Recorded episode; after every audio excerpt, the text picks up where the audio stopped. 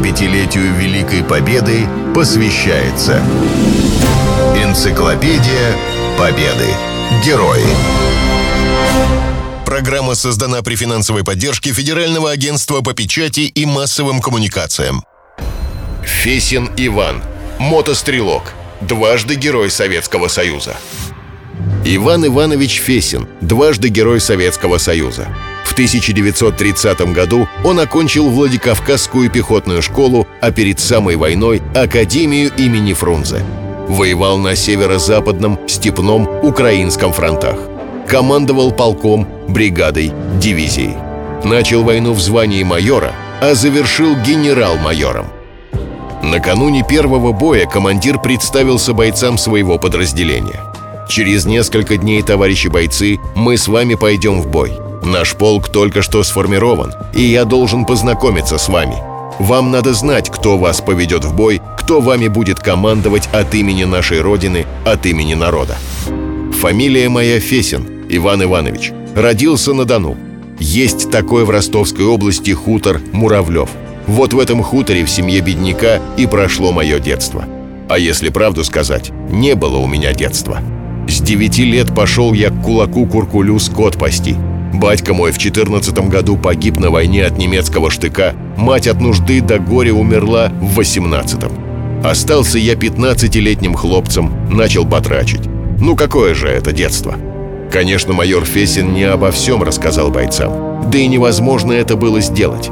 Но разве расскажешь о тяжелой работе на шахте, где Ивану довелось быть и канагоном, и забойщиком, и крепильщиком?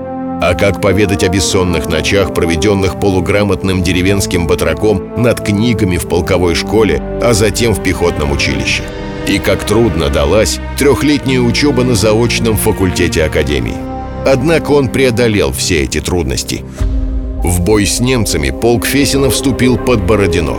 Потом подразделение перебросили в Новгородскую область. Там бойцы защищали железную дорогу из Москвы в Ленинград. Когда более 200 немецких бомбардировщиков нанесли массированный удар, пришлось отступить. Иван Иванович был тяжело ранен и отправлен в тыл. После госпиталя офицеры направили учиться в Академию Генштаба Красной Армии. После окончания учебы ему присвоили звание подполковника и направили командовать мотострелковой дивизией. Воевать пришлось на Западном и Воронежском фронтах. В книге «Люди бессмертного подвига» описан один из боев – Вместе с танкистами мотобригада подполковника Фесина после двухчасовой артиллерийской подготовки обрушилась на вражескую оборону, смяла ее. Острым клинком глубоко вошла в расположение противника. Как снег на голову обрушилась на резервную группировку гитлеровцев и перемолотила ее в трудном многодневном бою. Оперативные замыслы врага на этом участке были сорваны. За эти бои офицер Фесин был награжден орденом Красной Звезды.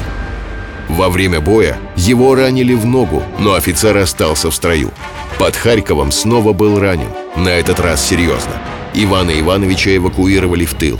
Уже в госпитале он получил известие о награждении «Золотой звездой героя».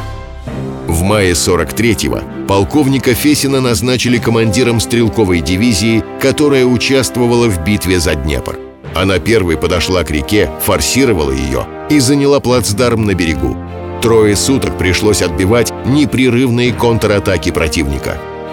За Днепровскую эпопею Фесину второй раз присвоили звание Героя Советского Союза. Поздравительную телеграмму он прочел в разгар боя на своем наблюдательном пункте.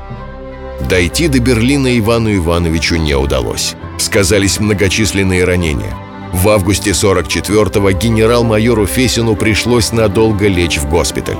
После выписки его назначили начальником Московского пехотного училища, а потом перевели в Высшую военную академию, где он преподавал до увольнения в запас. 75-летию Великой Победы посвящается Энциклопедия Победы. Герои. Программа создана при финансовой поддержке Федерального агентства по печати и массовым коммуникациям.